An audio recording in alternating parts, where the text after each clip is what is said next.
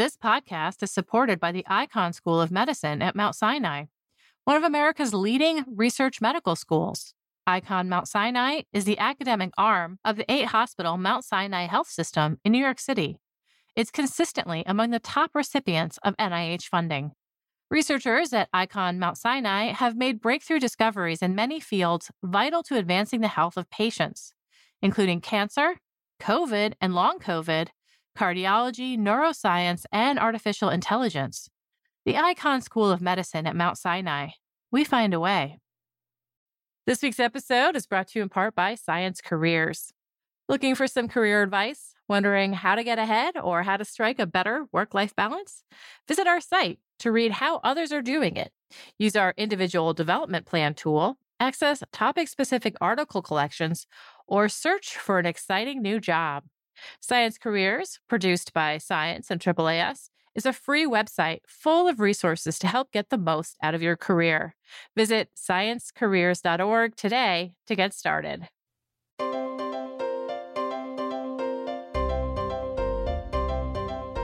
This is the Science Podcast for July 15th, 2022. I'm Sarah Crespi. Every week, we talk about the most interesting news and research from science and the sister journals. To start us off, we have staff news writer Daniel Clery. He's back to talk about the first full color images from the James Webb Space Telescope. This is something that a lot of people have been looking forward to for a long time. After that, researcher Jing Feng is here. We discuss his science translational medicine paper on what's behind the vicious itch scratch cycle. Why does scratching sometimes trigger more itchy feelings? I'm sorry about how itchy you might get during that interview. And in a sponsored segment, Director of Custom Publishing, Sean Sanders, talks with immunologist Paul Bastard about his work on the association between autoantibodies and COVID 19 susceptibility, for which he was recently awarded the Michelson Philanthropies and Science Prize for Immunology.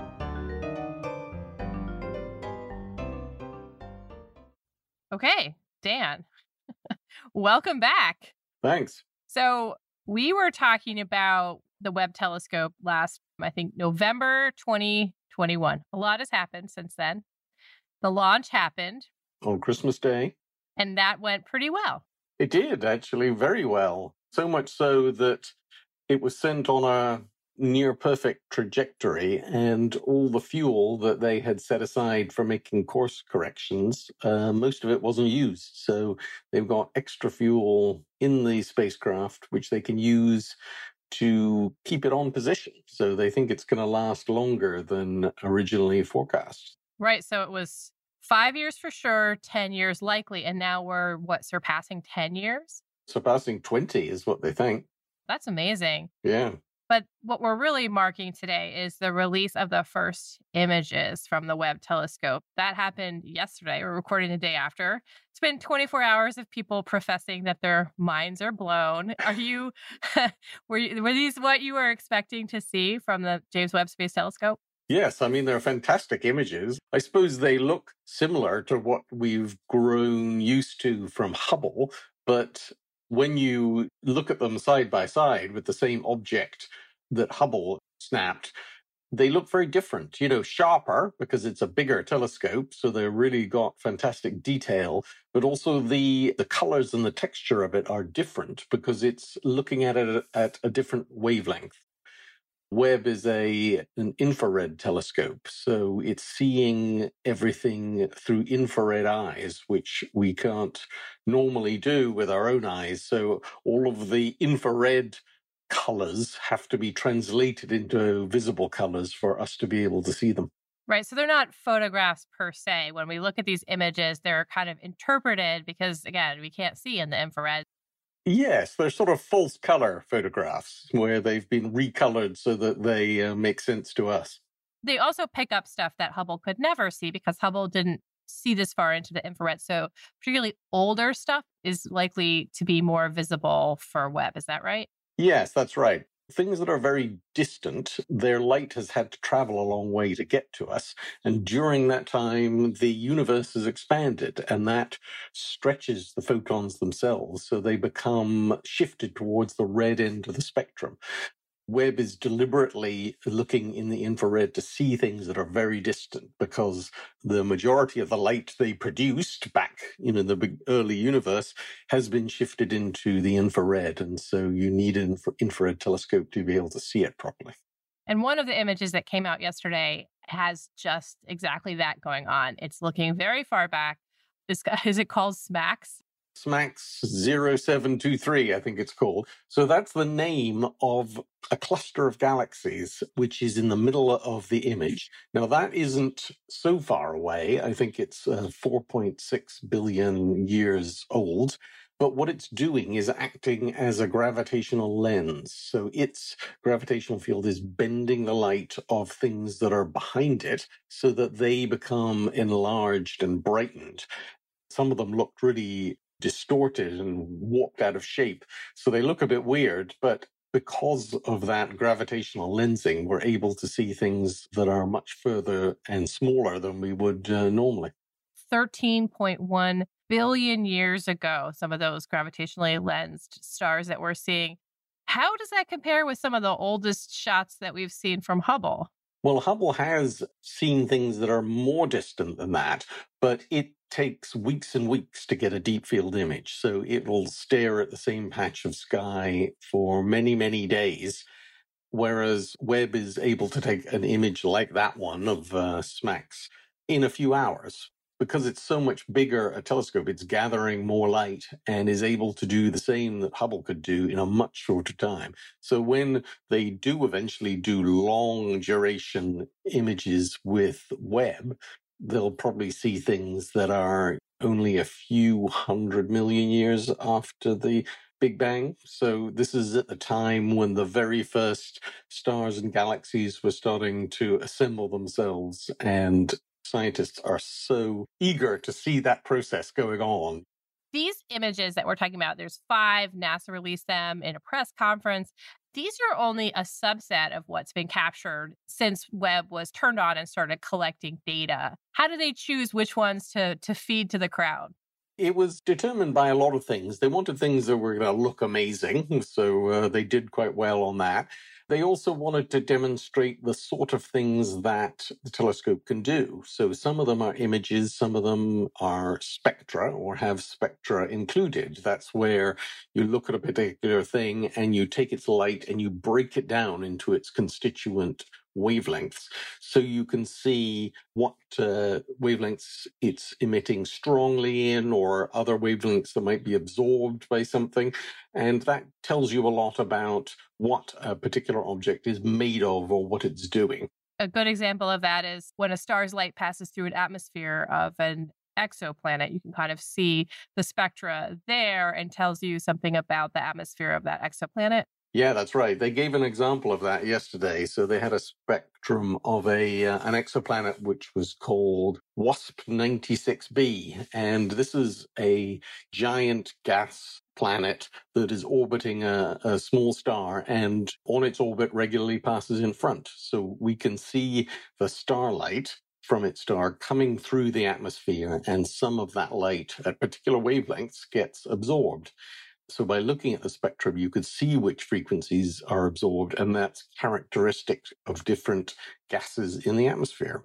They were able to spot water pretty easily in that spectrum, but it's just a taste of what's to come. With more time to analyze the data, to remove background and stuff, and longer observations, they'll be able to see other things in an atmosphere, and maybe carbon dioxide, carbon monoxide, methane that might suggest whether a planet might be habitable. They don't think Webb will be able to detect life to see a definitive signature, but it will certainly be able to tell us what planets could possibly be habitable. These images are really just a taste. Starting today, scientists are starting to get data that they can analyze. So we're going to start to see papers and stories and just more and more about the universe in the coming weeks. Absolutely. There are literally hundreds of teams of scientists all poised, ready to pounce on the data as soon as it comes out. So NASA went through a long process of calling for proposals, and scientists suggested things they wanted to study and drew up a schedule of observations, and they're just since the 21st of June, in fact, they started, they've been just doing those observations one after another. And so some of those groups are already receiving their data. Others sometimes might have to wait weeks or months till it's their turn. But I think there will be a flood of results coming out very, very soon, you know, because people are very prepped and ready because they've had to wait so long for this telescope.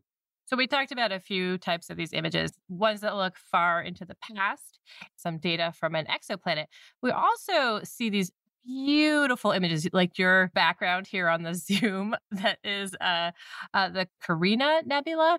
Yes that's right. So this is a, a cloud of gas and dust.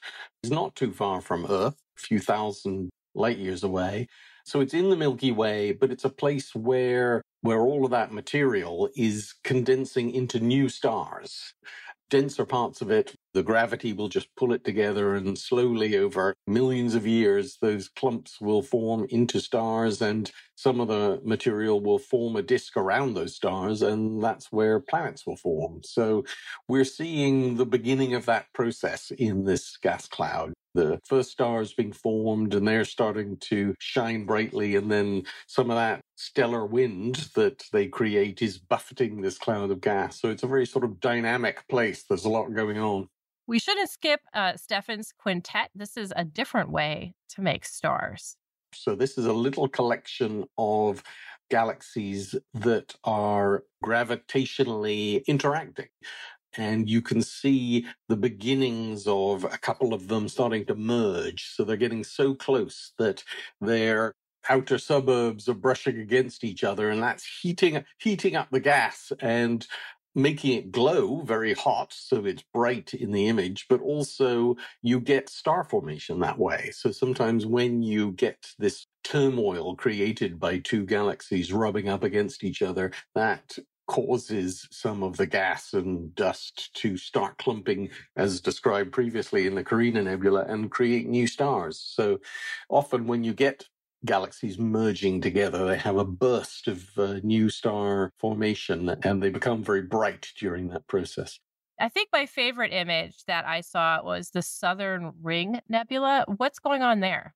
That is essentially the blast debris of a star that exploded at the end of its life. So it was probably something like a red giant, which is sort of what is going to happen to our sun billions of years in the future.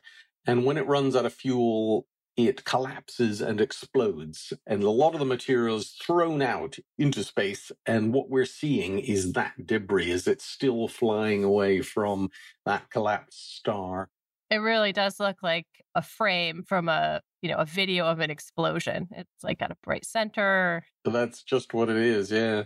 And it's still being sort of illuminated by the star and glowing. So there's still a lot, tons happening there in this sort of structure. And it's also how material that is made in the star, so heavier elements like oxygen and carbon and all of the stuff we're made of, is dispersed. And later it'll form the stuff that makes new stars and new planets. So that's how all of the things that uh, make up planets that we live on originally came to be from stars exploding and spreading their material around. All right, Dan. Well, let's end with that. It was amazing. I'm so excited. I'm sure I'm going to have you back again just to to keep our eye on Webb. Thanks so much. Okay, it's a pleasure. Daniel Clery is a staff writer for Science. You can find the images we talked about and more to come at science.org slash podcast. Stay tuned for my chat with Jing Feng about untangling the itch scratch cycle.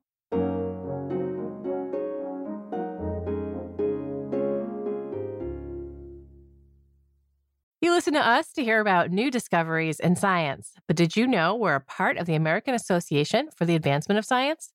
AAAS is a nonprofit publisher and a science society. When you join AAAS, you help support our mission to advance science for the benefit of all. Become a AAAS member at the silver level or above to receive a year's subscription to science and an exclusive gift.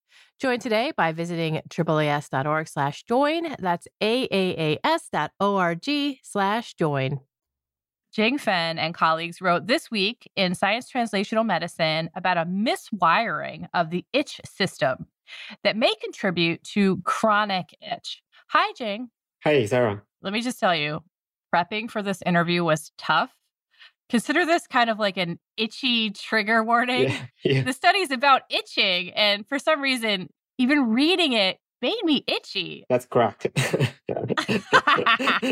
so maybe our listeners will feel that itch, and this will make it a more vital problem for them to solve as well. So I'm guessing you probably don't feel itchy reading and thinking about itching all the time. Sometimes it happens. But that's not what this work is about. It's not about phantom itch, just thinking about itch. This is actually about something that goes wrong with the way we sense and respond to itching. So let's start with just how does itching work? What do we know about what happens in the body when we feel that something is itchy? Generally speaking, itch is defined as a sensation which evokes a desire to scratch. When you're bited by a mosquito, you will scratch the area to relieve the itch sensations. But this is defined as a acute itch. There is another type of itch, chronic itch. That itch sensation may last for more than six weeks. Oh boy. Yeah. Chronic itch is often resistant to treatment and frequently cause depression, anxiety, difficult sleeping, which is substantially affecting the quality of life. The research of chronic itch is underappreciated. That's why we are so interested in this field. The patients has very limited management strategies. I think the only thing they can do is just scratch. But that's not great because what your study is about is the fact that if you itch and you have something going on with you, you might end up, when you go to scratch, you might actually cause your body to send more itch sensation out and then you're scratching more. And it's a cycle. It's chronic itch scratch cycle. Yes, in chronic itch patients, when they scratch, at that moment, it may make you feel better. But as you rub or scratch the area, it will get itchier. And the more it itches, the more you scratch. And breaking this itchy scratch circle could be very difficult. Yeah. Let's get some of the basics of itch understood first before we move into the specifics of the study. I was surprised that itch involves immune cells, nerve cells, skin cells, all these different types of cells can be involved in this itch signaling pathway. It's not straightforward. That's complicated because we think the immune systems and the nervous system are all involved in this itchy scratch circle. For example, mosquito may release some toxic chemicals, and these chemicals could activate the skin cells or activate the immune cells or directly activate the sensory neurons. So, for example, the skin cells is activated, they may release neuropeptide or cytokines from the immune cells Skin cells may crosstalk to the sensory nerve systems, or the immune cells may release some cytokines to activate the sensory neurons. Then the sensory neurons is activated, the signal goes directly to the brain. The brain feels itch, then it triggers the reflex to scratch. That's how it happens. So in this work, you were looking at how to understand how scratching can make you itchy and how this kind of gets turned around, miswired in the skin. So, at the very superficial level of the nervous system. What did you find was different about people, or in this case, mice, that were experiencing itch scratch cycles? Touch is quite different from the itchy sensation, right? There is a unique cell types called Merkel cells. And these Merkel cells express a mechanosensitive ion channel called piezo2. We're talking about in the skin, there are these special cell types called Merkel cells, and they have a channel on their surface that responds to mechanical pressure. And so they were thought to be associated with the sensation of touch. I feel touch because something's pushing on me and a Merkel cell is being deformed and this channel is opening and it's then signaling everybody else in the body saying touch is happening. Yes. So our question is how this touch sensation is converted to itch sensation under the pathology conditions. So, just to kind of really flag this, touch is the same thing as scratching. Just to be very clear. Yes. You feel scratching is a feeling of being touched. So, that's why the Merkel cells and these piezo 2 channels are involved. Yes. Basically, under the physiological conditions, when we apply a force to your skin, this piezo 2 channel opens and the Merkel cell activated and this A beta fibers is firing. So you feel the touch sensations. But what happened during the pathologic conditions. To answer these questions, we first employed the AW induced dry skin models, which mimics the aging skin in the human elderly. So under this condition, we first knock out the Merkel cells or Merkel cell expressing piezo2 channels. Then, strikingly, we found that if we knock out these cells or these piezo2 channels, the scratching behavior was significantly reduced in the mice when compared to the little mice controls. You need the Merkel cells and the piezo channels to get that scratch cycle going. Getting rid of those reduces all the scratching in these dry skin model mice. Yes. So on the other hand, we use the chemogenetic strategies, which could specifically activate the Merkel cells. So when we activated these Merkel cells with the chemogenetic strategies, the mice will scratch more. So with the loss of function studies and the gain of function studies, we showed that Merkel cells and piezo2 channels critically involved in the generation of this scratching behavior. The question is how this touch sensation was converted to the itch signals under the pathological conditions. So to answer these questions, we combined the electrophysiological recordings, 3D reconstructions, and the transmission electron microscope and with these technologies, we showed that anatomically, these small diameter C fibers is growing towards the Merkel cells in the dry skin models. And if we activate the Merkel cells, we see the C fiber firings. So you actually like physically looked at where the cells and the fibers were. And then you also were able to record from these nerves to see who was firing when things were happening. And instead of these like a beta larger diameter fibers that the Merkel cells normally connect to for touch, they're talking to these thin C fibers that normally transmit the itch sensation. So Merkel cells are talking to somebody else that you wouldn't expect. Yes, that's correct. We showed that under the pathology conditions, this touch receptor miswires the itch receptor. And this communication between this touch receptor and the itch receptor contributed to the vicious itch and the scratch circle do we know why the Merkel cells started talking to the C fibers? That's what we seen from the 3D reconstruction and the microscopy. The receptors normally stays away from the Merkel cells under the physiology conditions. So the proximity is the cause. Yes. So why are they getting closer? Just because the skin is dry? That's a great question because we didn't get any answers so far. That's the next question we are pursuing. So this study was in mice in a mouse model of dry skin. Are a lot of these same players that we've talked about, these different nerve fibers and the Merkel cells, all existent in humans? And is this likely to be something we could see in people? We didn't have any human data, but from other stories, they said the Merkel cells may crosstalk with C fibers. So you might start to find the same thing in people with this new understanding of the physical underpinnings, like what is happening in the skin in the itch scratch cycle, could this help us explore new treatments for people who are really, you know, hard up now? They just don't really have a lot of options. Yes, I think so. For the first time, we identified cells as the main center for these touch itch conversions. And I think these cell piezo2 signaling are reachable because they are superficially expressed. If you apply some lotions, these drugs could be easily get into the Merkel cells and modulate the Merkel cell piezo2 signalings. I think this could be a therapeutic target to break the itch scratch circle in the future. Thanks, Jing. Thank you, sir. Jing Feng is the principal investigator at the Center for Neurological and Psychiatric Research and Drug Discovery at the Shanghai Institute of Materia Medica at the Chinese Academy of Sciences. You can find a link to the paper in Science Translational Medicine at science.org slash podcast. Up next, we have a custom segment sponsored by Michelson Philanthropies. Custom Publishing Director Sean Sanders chats with researcher Paul Bastard about his COVID 19 research and about winning the Michelson Philanthropies and Science Prize for Immunology.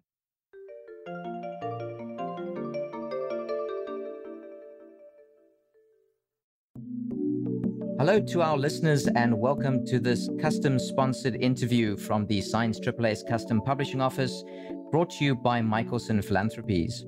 I'm Sean Sanders, Director and Senior Editor for Custom Publishing at Science. Today, I'm delighted to be talking with Dr. Paul Bastard, Grand Prize winner of the 2022 Michelson Philanthropies and Science Prize for Immunology. We'll be talking about his work, his career, and the prize. Paul is a chief resident in the Department of Pediatrics at the Necker Hospital for Sick Children in Paris, France, while also doing research at the Imagine Institute in Paris and the Rockefeller University in New York. His research focuses on the genetic and immunological determinants of severe viral diseases, including the causes and consequences of autoantibodies against type 1 interferons. Paul, welcome and thank you so much for taking the time to talk with me. Hi, Sean. It's really great to be here, and thanks so much for the invitation. So, Paul, let's start off with the work that won you the Grand Prize Award. Could you briefly explain to our audience what it's all about? Yes, absolutely. But before I start, I'd really like to thank Michelson Philanthropies and Science for awarding me this prize. It's really been a huge honor. So, what we try to do is to really understand why people die of COVID and sort of more generally why people suffer from severe infection. And to do that, we created a large international consortium to recruit as many individuals as possible, either with very severe infection who are in the ICU or asymptomatic infection. And then we sequenced all their exomes, meaning all their genes, and tried to look for mutations that would impede the antiviral response. And we found that surprisingly, 3 to 5% of these individuals who were in the ICU had a mutation explaining why they suffered from severe COVID.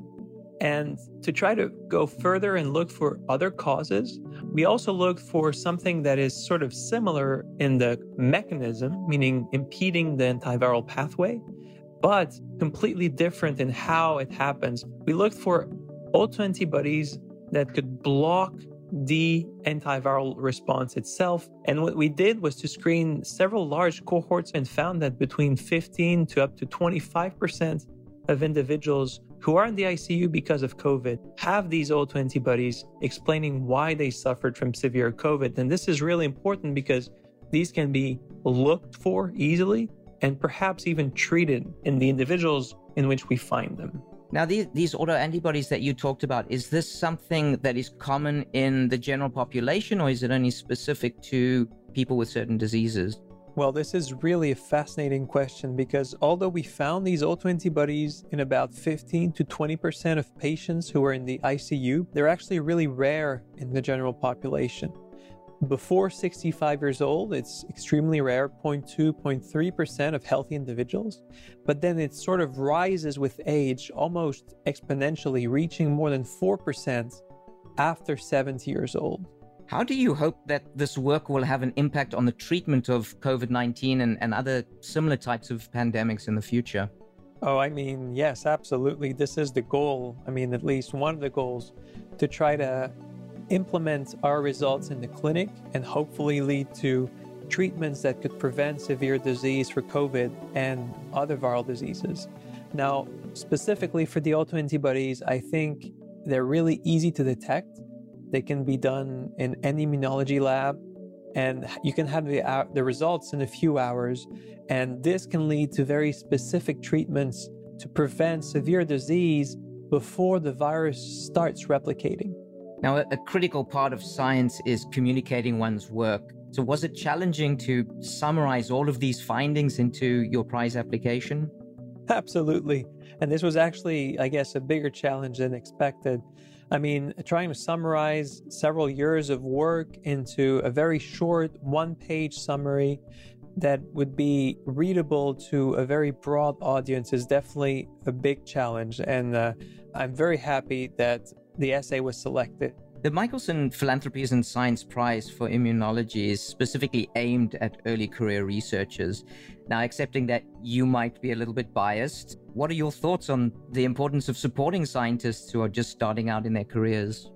Oh yeah, I mean, how can I not be biased with this with this question? Absolutely. I think it's really by supporting young scientists at the beginning of their career that probably have a lot of new ideas and that could discover and could become the next generation. I guess this is really when you want to give the best opportunities to sort of build the future of science. And so I'm I'm hugely grateful for this support at this stage of my career. The COVID 19 pandemic has brought a lot of attention to the field of immunology. How do you feel about this? And do you think it's still a good choice for a research career, or is it getting somewhat overcrowded? I guess I feel it's really phenomenal how, despite this terrible pandemic, researchers around the world were able to gather together and to create lots of new collaborations, especially in immunology.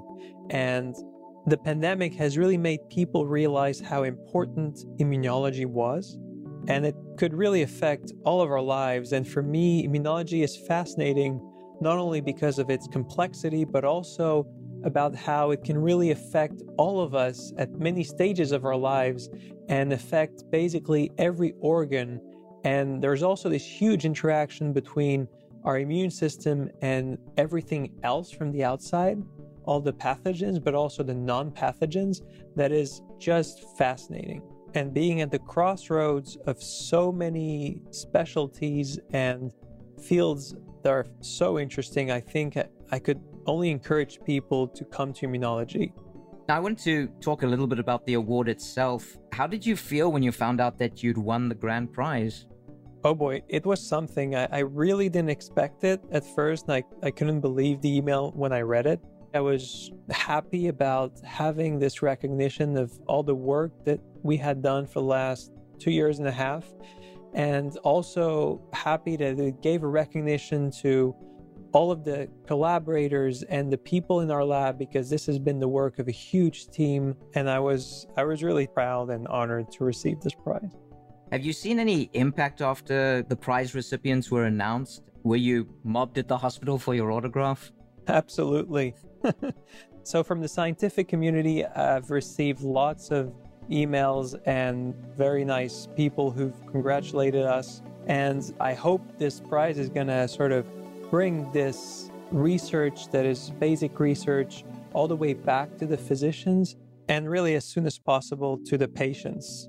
And it's really been bringing a lot of light on, on what we've been doing and on our work on COVID and how we try to understand why and this is really huge recognition for me and for all the team involved. Do you have any advice for other early career researchers to give them the best chance of success in their careers and maybe in an application to the prize next year? Oh boy, that's really a tricky question. I guess what I would say is perhaps when you have an idea, try to pursue it. I mean, most of our ideas are not going to be the right ones, but some of them might. And so you know, if you believe in it, just go for it. And then for writing the the essay, I think it's just make it as simple as possible, sort of readable for your family. If they can read it, I guess everyone can read it and enjoy it. That's really important, I think. And finally, I, I wanted to ask about your future work. What are your plans for the next few years after this prize and after this, this great success in your publication in Science? Well, I guess I'd love to continue. I mean, being able to do both clinical practice in the hospital and basic research in the lab is really phenomenal. And now, specifically, I- would really love to continue working on these autoantibodies that explain severe infections. I mean, we've understood partially how they can cause severe viral diseases, but now I guess we want to understand why they're here why do they arrive in certain individuals? And can they have any beneficial role? And I guess if we continue to understand the cause of severe infectious disease, we can also hope to understand perhaps the cause of severe autoimmune diseases that are also very frequent. So, yeah, this would be really a fascinating goal that I, I hope I'll be able to pursue. Well, Paul, it's it's been a pleasure speaking to you. Thank you so much for your time, and uh, best of luck with your research. Thanks so much for the interview, Sean. It's been a real pleasure. Merci beaucoup, as we say in French, and I hope to discuss again soon. Our thanks to Michelson Philanthropies for its support for the Michelson Philanthropies and Science Prize for Immunology and for making this conversation possible. We hope you've enjoyed it. Until next time. And that concludes this edition of the Science Podcast. If you have any comments or suggestions, write to us at Science Podcast at aaas.org. You can listen to the show on the Science website, that's science.org slash podcast, or you can search for Science Magazine on any podcasting app. This show was edited and produced by Sarah Crespi, with production help from Podigy and Megan Cantwell. Transcripts are by Scribie. Jeffrey Cook composed the music. On behalf of Science Magazine and its publisher, AAAS, thanks for joining us. You listen to us to hear about new discoveries in science, but did you know we're a part of the American Association for the Advancement of Science? AAAS is a nonprofit publisher and a science society. When you join AAAS, you help support our mission to advance science for the benefit of all.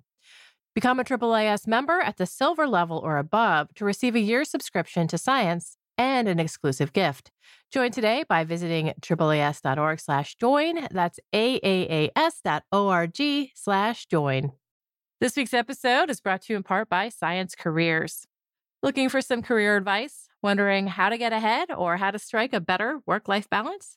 Visit our site to read how others are doing it. Use our individual development plan tool, access topic specific article collections, or search for an exciting new job. Science Careers, produced by Science and AAAS, is a free website full of resources to help get the most out of your career. Visit sciencecareers.org today to get started.